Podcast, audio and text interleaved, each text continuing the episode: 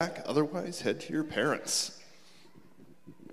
If you have your Bibles, I'd like to invite you to take them and turn with me to Romans chapter 15 as we continue on in our series. It seems like we've been in for a little bit of time. The time for truth is now our journey through the book of Romans. I want to welcome every single one of you here this morning. What an absolute joy and delight as I was um, as I was just praying a few moments ago backstage, I, I was struck with this thought as we direct our attention as we work our way toward the communion table later this morning, and we focus on the cross. I was struck with the words that it tells us in Scripture that for the joy that was set before him he endured the cross.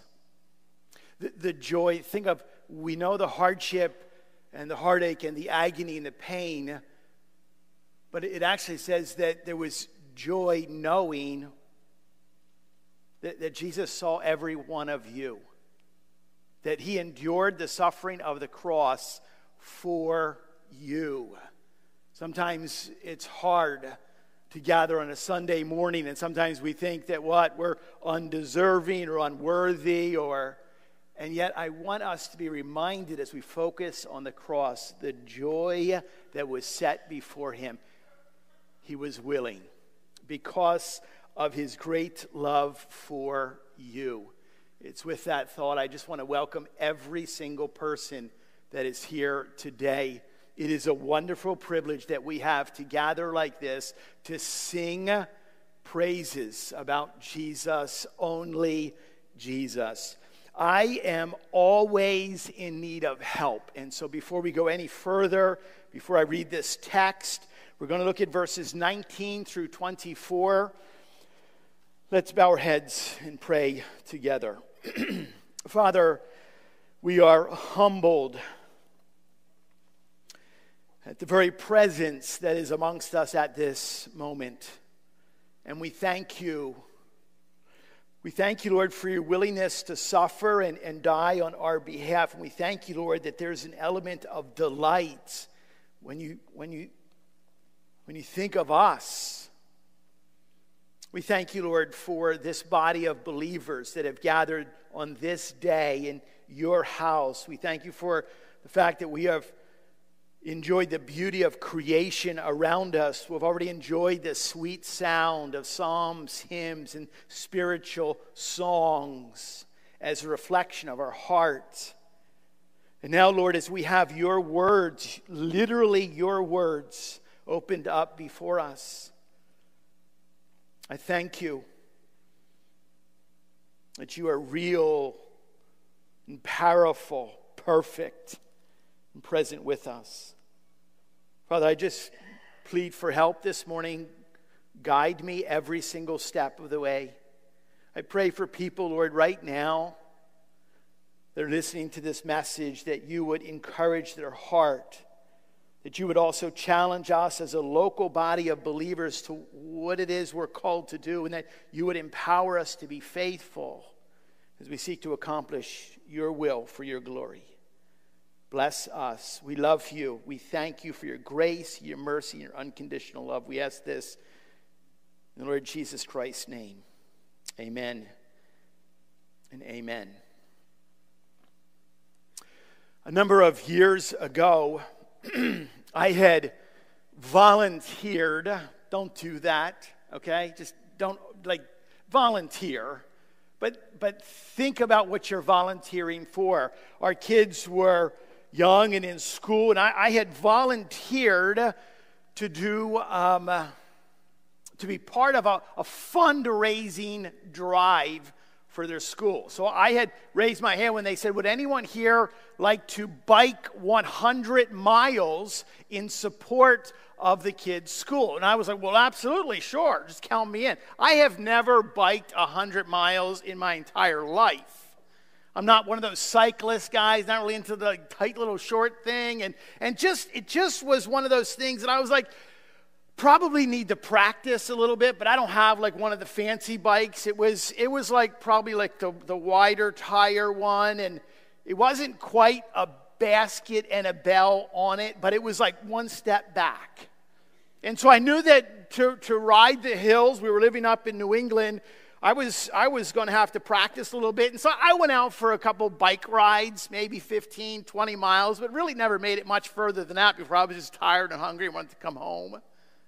So, so the day comes for us to, to gather together and in support of the kids' school, and everyone gets on their fancy little bikes, and, and I'm just like on my little bike, and I kind of head out. And, and, and it was fun and energetic and exciting while we're all in the pack there for a while, and all of a sudden I noticed that the, the pack was, was like quickly up there. And it was just me and a couple guys in the back.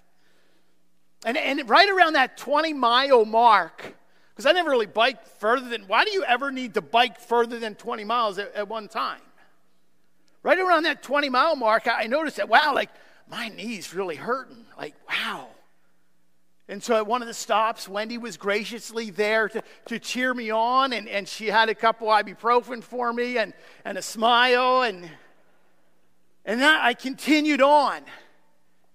And, and another 10 miles, I'm like, this is like, I'm only at 30 miles. This is not going well. And I'm just, you know, like on my little bike, and now my knee's hurting. Uh, and, and, and up there was another stop, and Wendy was there. Drink a cold water, a little kiss on the cheek. How you doing? A couple more ibuprofen for you. And, and that happened. I, that happened every 10 miles, and it was taking longer and longer.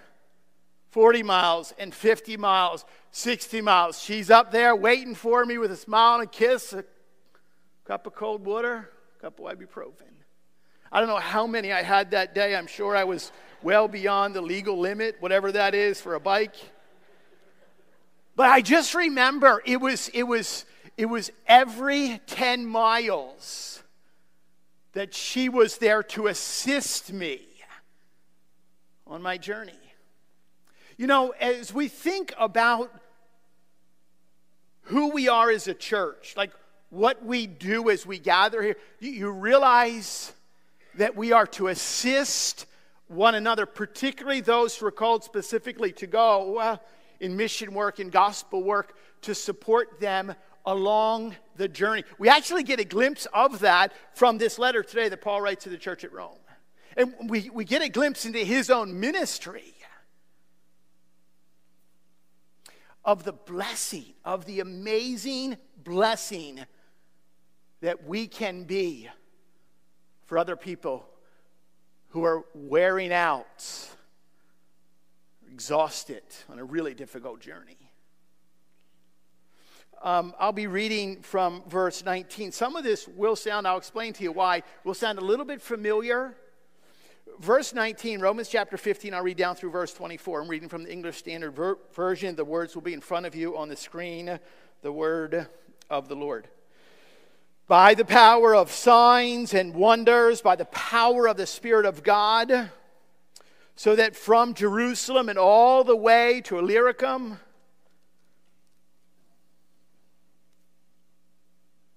I have fulfilled the ministry of the gospel of Christ. And thus I make it my ambition to preach the gospel, not where Christ has already been named, lest I build on someone else's foundation. But as it is written, those who have never been told of him will see, and those who have never heard of him will understand.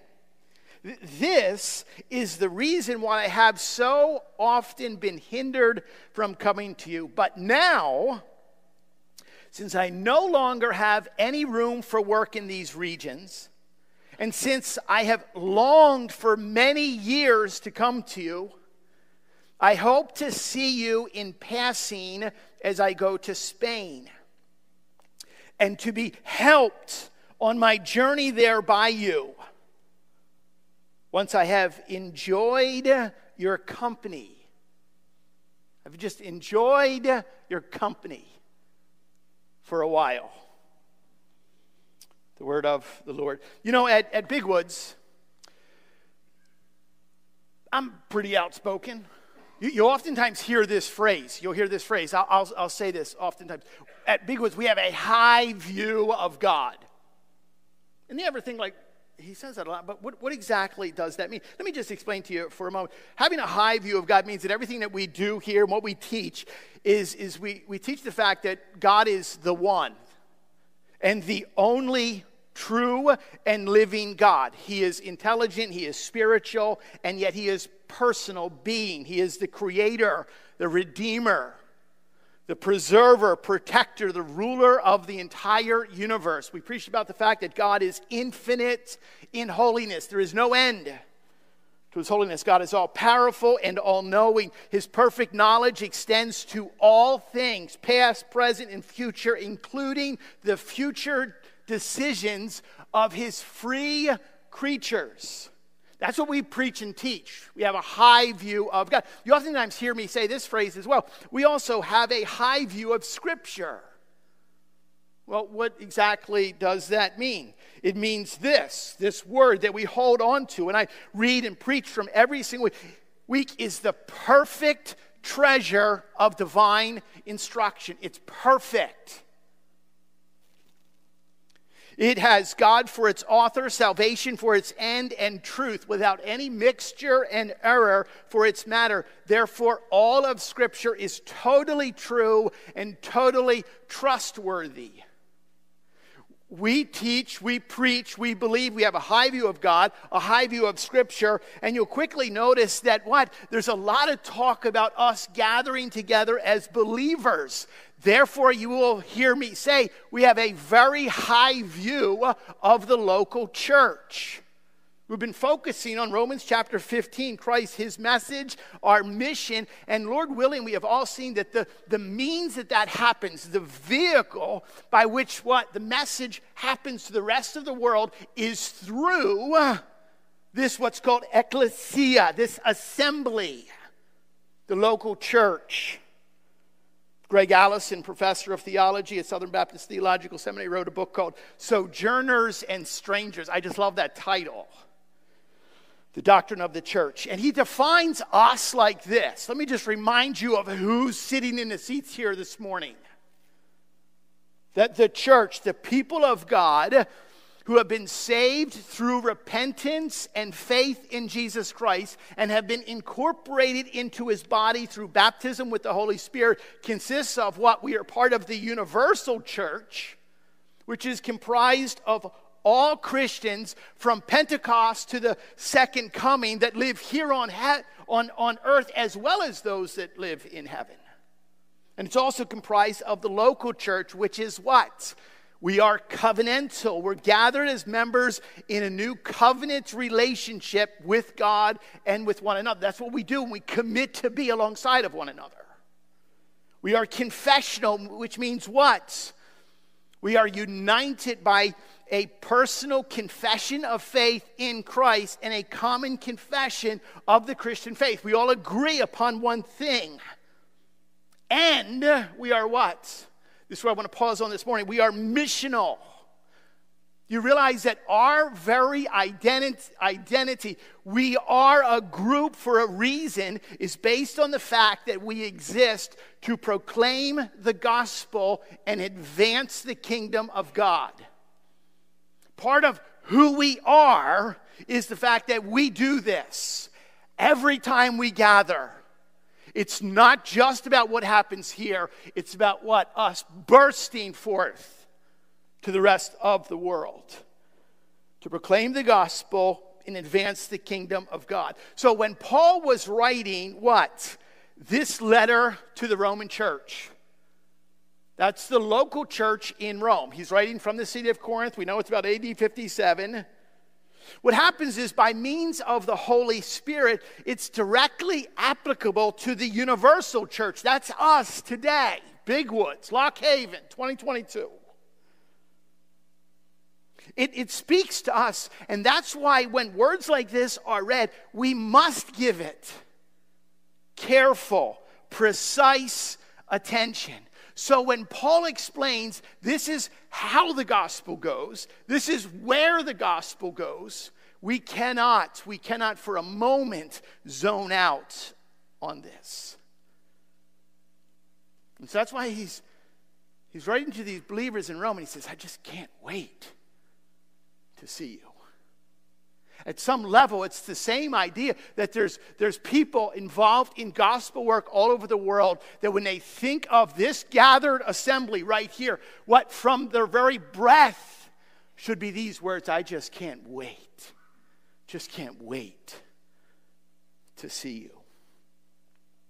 As I said, if some of these words that Paul wrote sound a little familiar, it's because they are familiar. I just read some of them to you last week. You guys are good listeners, and so I know you picked up on that.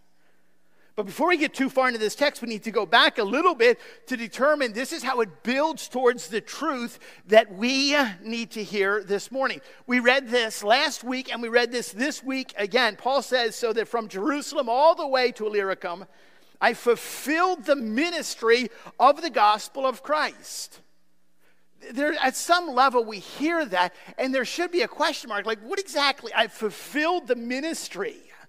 The NIV says, I have fully proclaimed it. The American Standard says, I have fully preached. That's why his hope now, his prayer, is to go into other areas that have not heard the name of the Lord Jesus Christ have been preached. Thus, the unreached. And we talked about what? Literally in our world today, what, 3.2 billion people still have not heard the name of Jesus? But, with the question, do you think of it like this? What exactly is Paul saying? I fulfilled the ministry here. Is he saying at some level there's no more work to be done? Everything is completed. Every single person in every single one of these cities is a believer. Every person's been baptized. Every person has been discipled. Every person is now fully mature. There's no more work for me. So, is that what Paul is saying? Here's the answer no, and no, and no. So, what's he talking about here? He's talking right here about his strategy. He's, he's talking in a sense, he's describing to us, we get to look behind the scenes at his plan. In other words, his philosophy of missions and of church planting. We could call it what? It's good gospel work. We've been using this word effective. We're not just here to exist, we're here to be effective, to be supportive to the big picture. Paul's practice had been from the very get go of establishing churches in key places major areas, important locations, and then moving on. In a sense, he's using each church has been planted as a base to work out from. And Paul believed by focusing on influential cities, he was also going to reach the outlying areas. So think about this regardless of the fact, and we can read through the book of Acts, that he has been chased out of town after town, city after city. He has been beaten and imprisoned. He still has been used by God to establish, establish many churches in the entire eastern Mediterranean region. And you can read record of this in Acts 19 and 20 primarily. It's kind of easy to see. I think it's enjoyable for us to see. Do we have a visual? We should have a visual of a map of some of Paul's journeys I want you to see. Now, if you just take a look at this, we look at three different journeys. We don't have to spend a lot of time with it, but it's pretty obvious to see the pattern that Paul uses from major city to major city Ephesus to Corinth to Philippi to Thessalonica to Athens, journey after journey. And that's the reason by the time you get to what? Verses 23 and 24, Paul says, By now, since I no longer have any room for work in these regions, since I have longed for many wet years to come to you, I hope to see you in passing as I go on to Spain. What is happening here is the gospel is going from the east and he's moving further and further and further to the west. You can take the map down because they are totally enthralled with that map. But please understand this even with the philosophy of missions, the philosophy of church planting, Please understand this is not cold, strategic, analytic, pragmatic approach to ministry. Got to get the gospel out. This is not that. Okay, at some level, that's the way we work. Well, we got a job to do. Let's, let's just trample on everyone in order to get the gospel out. That's not what we're talking about here. It's, it's so much more. What we have to realize as we just kind of like draw the lines of every single city and church that has been planted, we have to remember there's people in every single one of those cities. That means there's families, there's, there's grandma and grandpa playing with the little ones on the floor. There's, there's whole communities that are unique from other communities that have strengths and resources. There's churches. There's singing that's going on. There's prayer meetings. And what, what Paul's reminding us is that there's souls at stake. Relationships have been forged. Meals have been enjoyed. Messages have been preached. Prayer meetings, multiple, many, many prayer meetings. And what priorities have changed in people's lives. What was important to them at one point is no longer important. Why? Because they're beginning to get an understanding for the kingdom of God that this is no longer, this is not to be their home. Sacrifices have been made, and lives, lives literally have been transformed. It's my personal quiet time this week. I was reading, and if I could just kind of pause for a moment to give you just a little glimpse. Just like there's many cities and there's journeys, but I just want to give you a little bit of a glimpse into Paul's heart on one of his many, many journeys. And it comes from the book of Acts in chapter 20. It's one of my favorite scenes, in all honesty, of the Apostle Paul's ministry. It's just, it's just a touching and we can envision our, ourselves there. Where Paul is at a harbor called Miletus. And he's just about to board another ship for yet another journey. And you can very easily just check off the box. This is the gospel going forward. But, but it's, it's more than that, it's a lot more. He sends a messenger. So just think about the time here. He sends a messenger north 64 miles to one of his home bases that he's worked out of, the church at Ephesus. Takes a couple days, they average about 30 miles a day.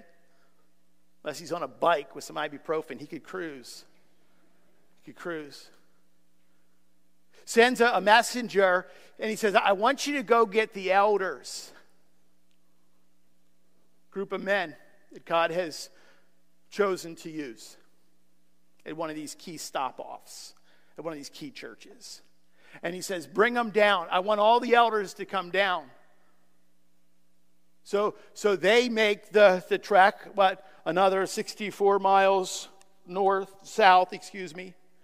And, and so Paul meets here, and there's a scene at, at, at, the, at the harbor, like the docks.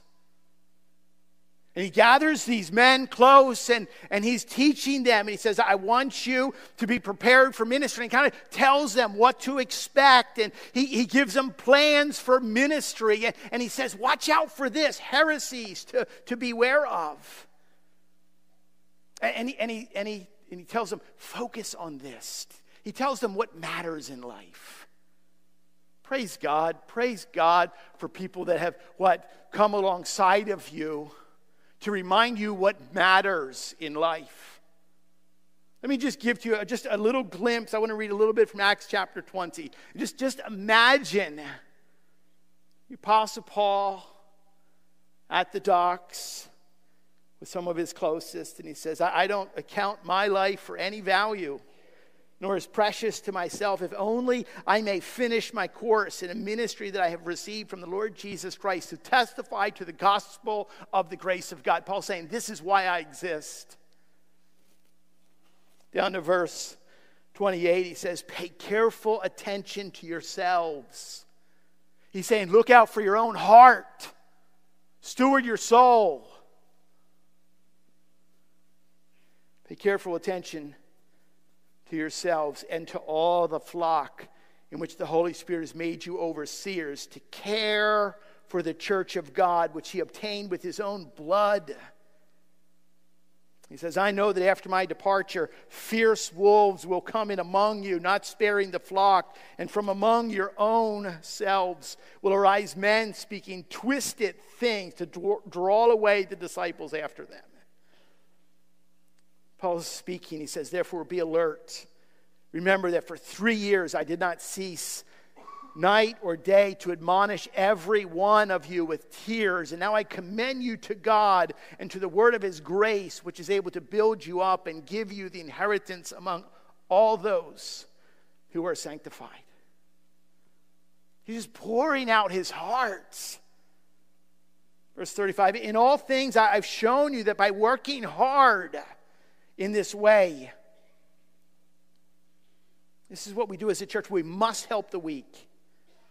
Remember the words of the Lord Jesus, how he himself said, It is more blessed to give than to receive. And when he had said these things, he knelt down and prayed with them. And there was much weeping on the part of all. It says that they embraced Paul and they kissed him, being sorrowful most of all because of the word he had spoken that they would not see his face again. It was their last goodbyes. Look at this. And they accompanied him to the ship. You see, it's not just cold strategy here, it's lives, it's hearts being woven and, and knit together to care. And Paul's revealing this, and you understand now why he tells what the pastor of that church, he tells young Timotheus. Pastor Timothy, he says, What? Do the work of an evangelist, but also what? Shepherd the flock.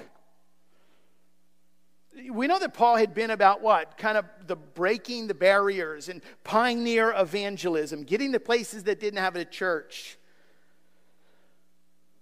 But he hadn't been to Rome and He's on his way to Spain, the western portion of the Mediterranean. He, he wants to stop to see them. Now, why, why, why do I describe all of this? Why is this so important for us? Because this text speaks to us, it's teaching us how we are to act, what we're supposed to do as a local church. Remember the very identity of who we are? We're missional. Identity is based on the fact that ministers, we're ministers to proclaim the gospel and advance the kingdom of God. So listen again to our, our, our mission, what we're to accomplish with what? The personal. I hope to see you in passing as I go to Spain and be helped on my journey there by you once I've enjoyed your company. We're not, everyone here is not going to jump on a ship and, and is going to be called to go. Not everyone. Hopefully, some of us. Some of you, particularly younger ones today, young couples. So, what this is teaching us is the fact that we're here right now. Like, we're not over there. What do we do? How are we to live? Two points very quickly in closing. Number one, we are to be a helpful church to, to think that as, as a church that exists in central Pennsylvania, we are to be a helpful church. Paul says, I hope to see you and to be helped on my journey by you. That's what he's saying to the church at Rome. That's what I want us to be here. We are to be a helpful church. That word helpful, it's interesting. In Greek, it's propempo. It means to assist one to continue a journey to accompany and or assist with provisions for the next leg of the journey. I, go back, and, and I know, I just think it's, it's just one of those mile mark. I go back again to those hills through the woods with an aching, hurting knee, and, and, and it's just like, and, and, and, and you just wait to see the one who's going to help you. I told you that most of the pack, the guys with the little tight shorts on, they're like way up front, okay? And, and I'm in the back, and there was, there was one or two, and, and everyone kind of just drifted off, and it was me and one other guy.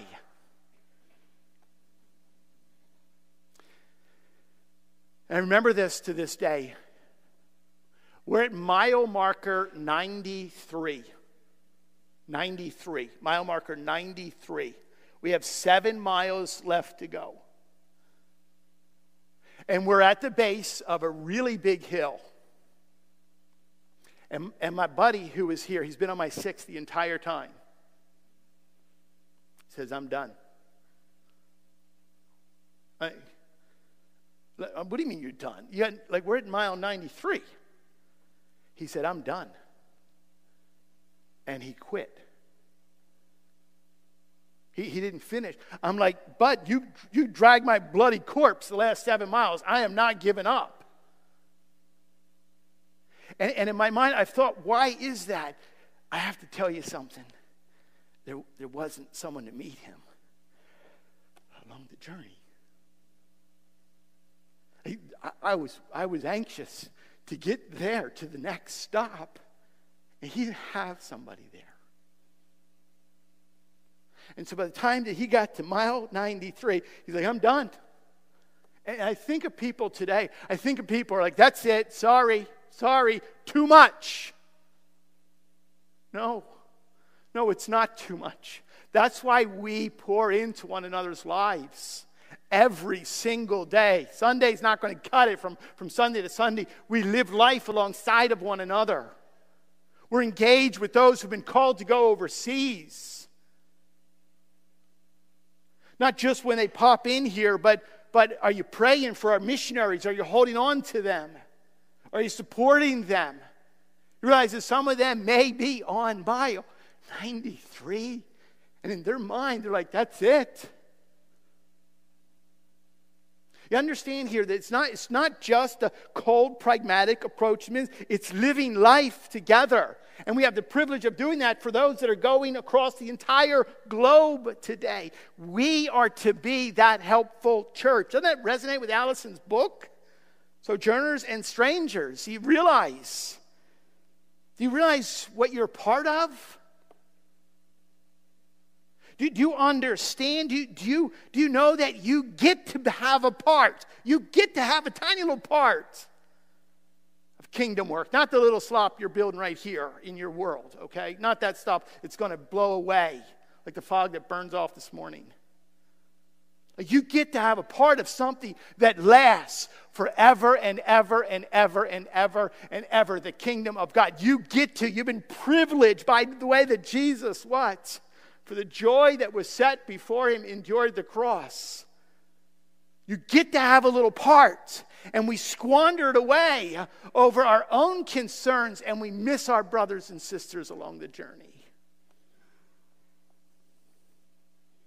You understand the eternal significance of your investment. And, and I know it's an investment and it's a sacrifice for many of you, but do you realize the weight? when you sacrifice your time for someone else out of your own silly hobbies, and you say, I'm not going to do what I want to do because I'm going to come alongside of someone else who's on mile number 93. You, you, do you realize how much your words matter and how much your gifts matter? Whether it's the opening up of your own home and what the sharing of your food, sit around our table and you come dine with us. The giving of your money, the, the faithfulness of your prayers. We are to accompany and or assist with the provisions for the next leg of the journey. That's what we're to do. How? By faithfully praying. I think the best thing that we can do, like, okay, what do we do from this moment forward? Let me, let me just give it to you very clearly. Number one, by faithfully praying. It says in James chapter 5 confess sins to one another and pray for one another.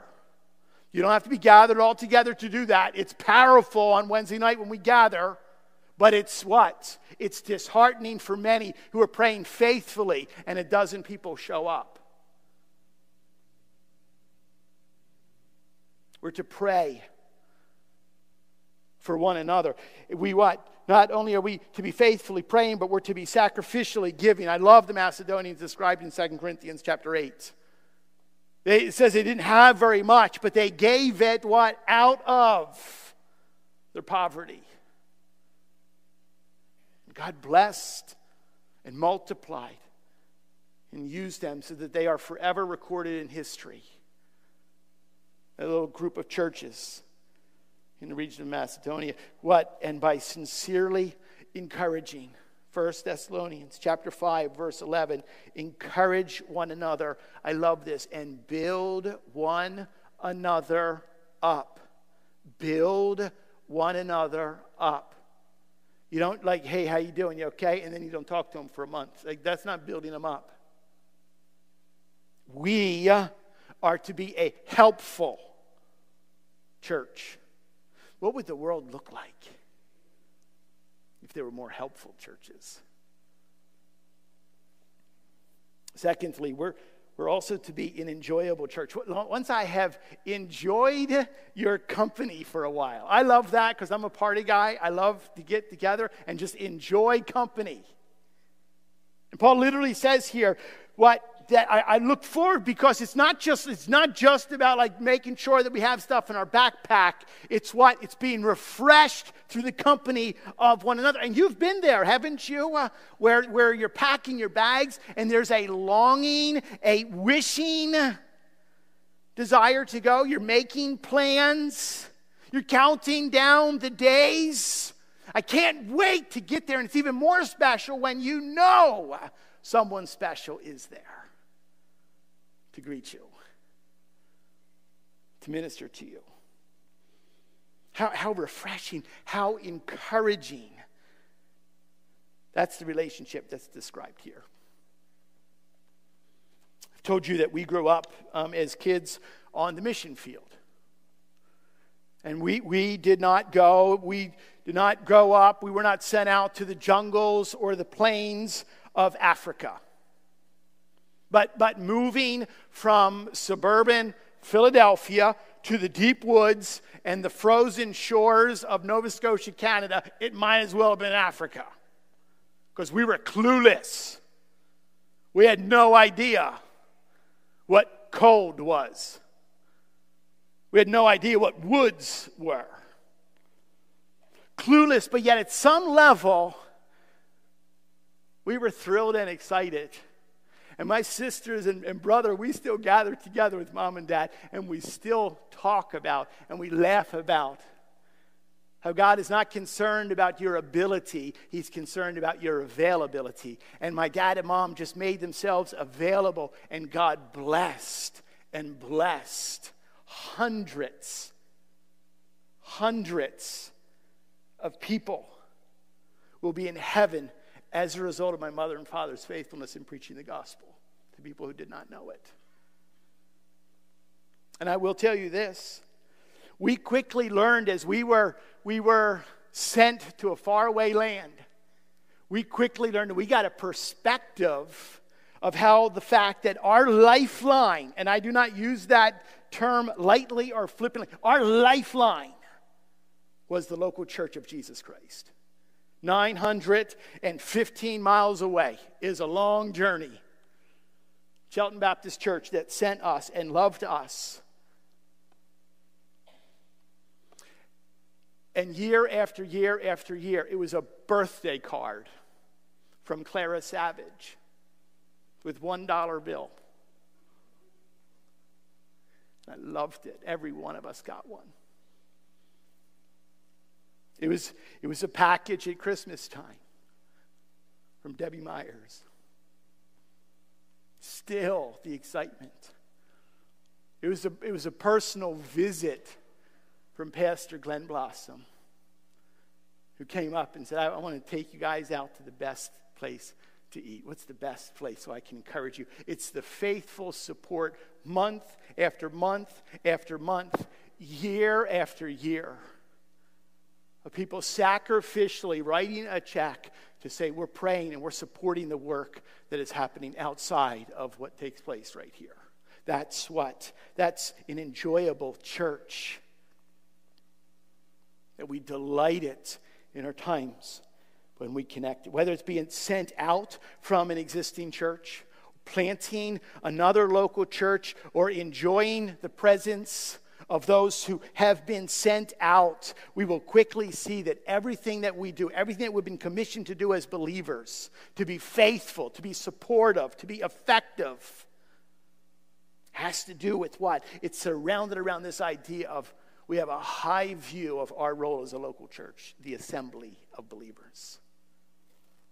The gathered brothers and sisters of like precious faith faith that includes what? The preaching of God's word and the teaching as we break up into to, to groups to learn. But most of you, I got, I got lunch. Like, I got lunch. No, that's not sitting under the teaching of God's word and chewing through together difficult subjects and texts and living life together.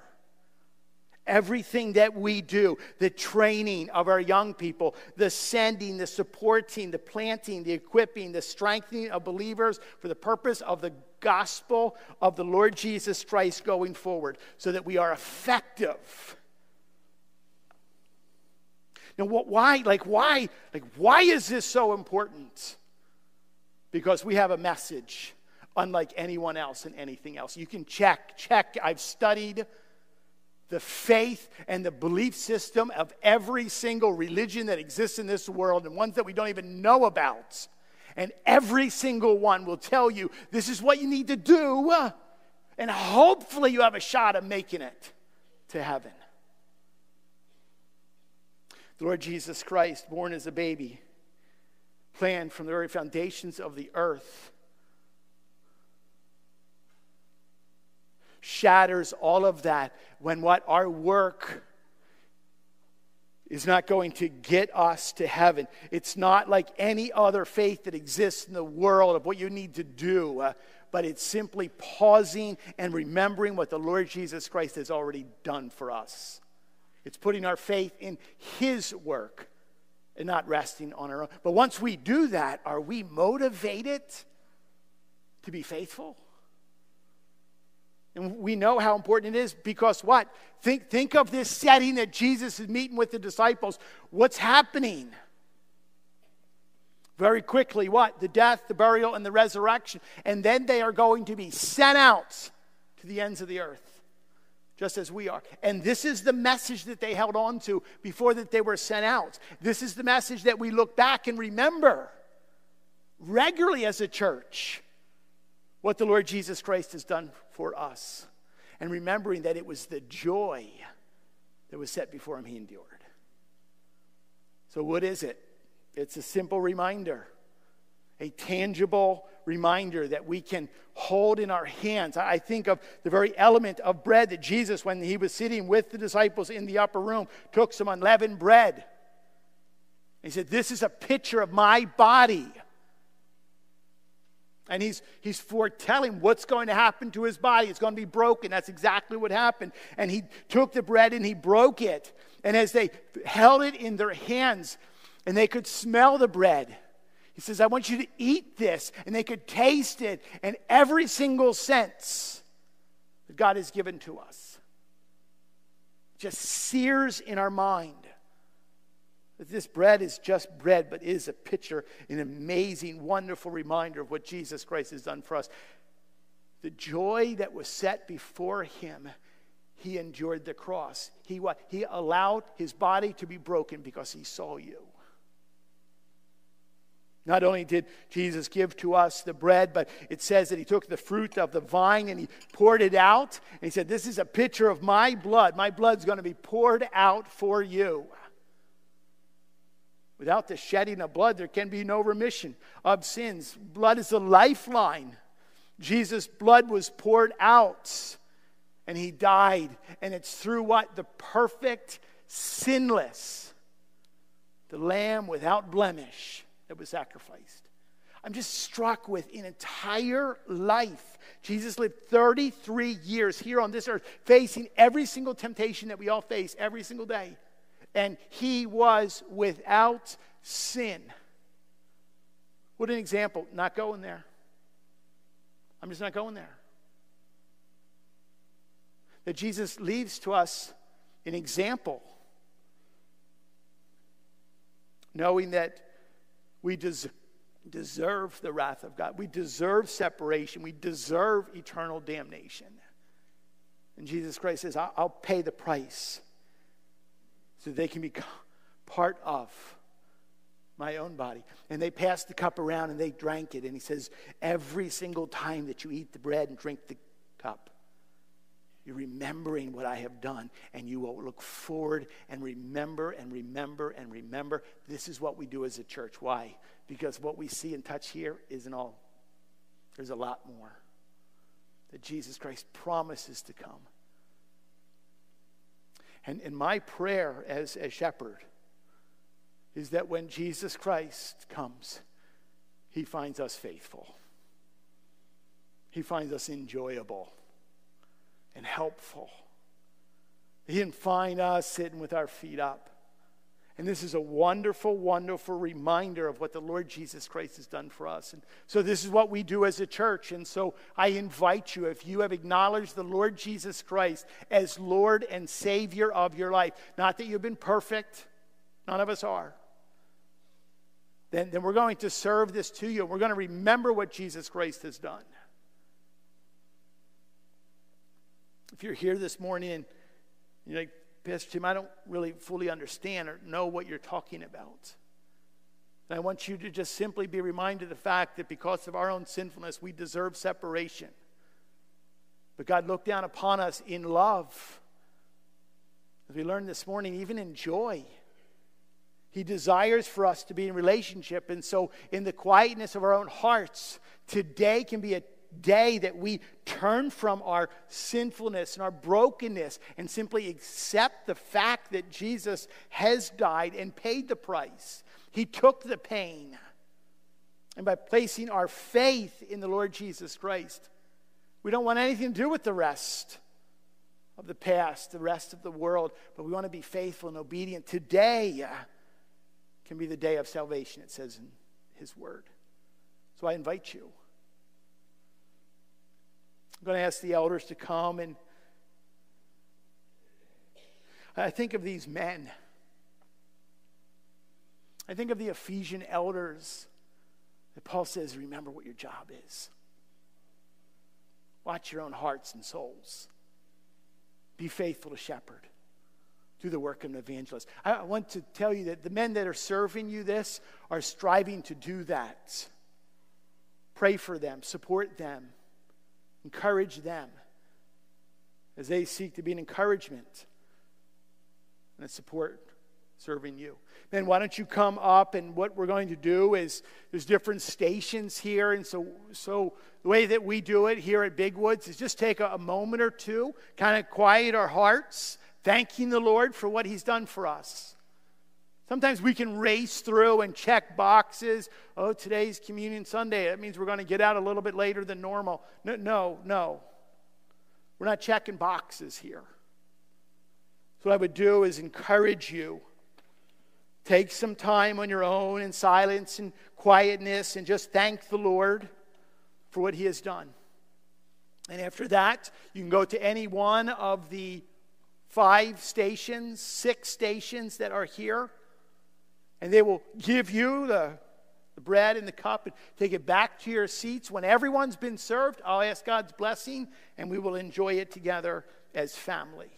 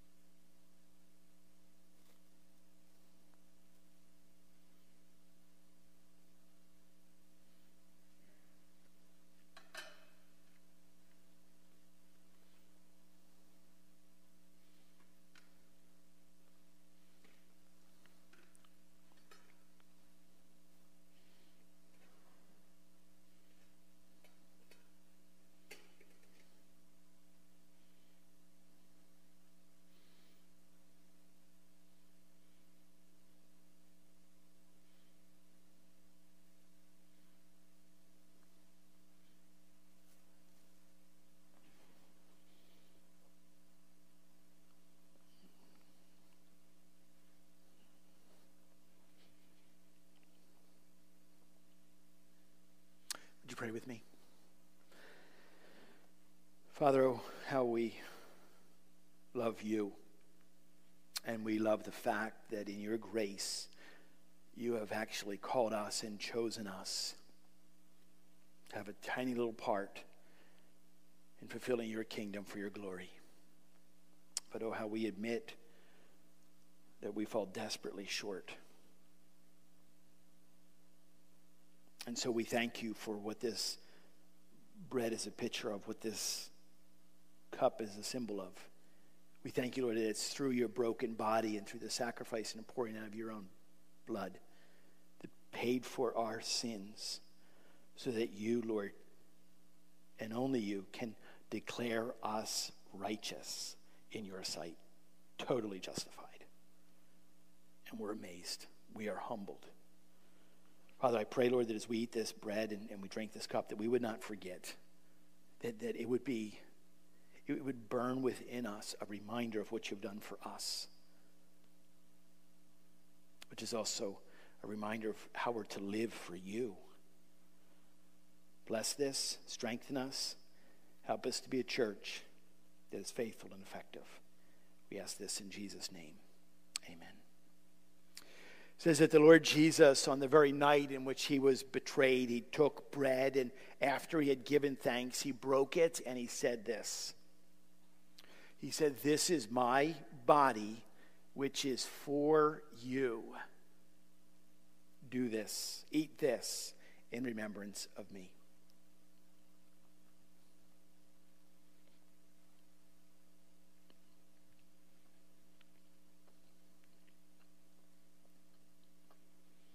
In the same way, he also took the cup after supper, saying, This cup is the new covenant in my blood. Do this as often as you drink it in remembrance of me.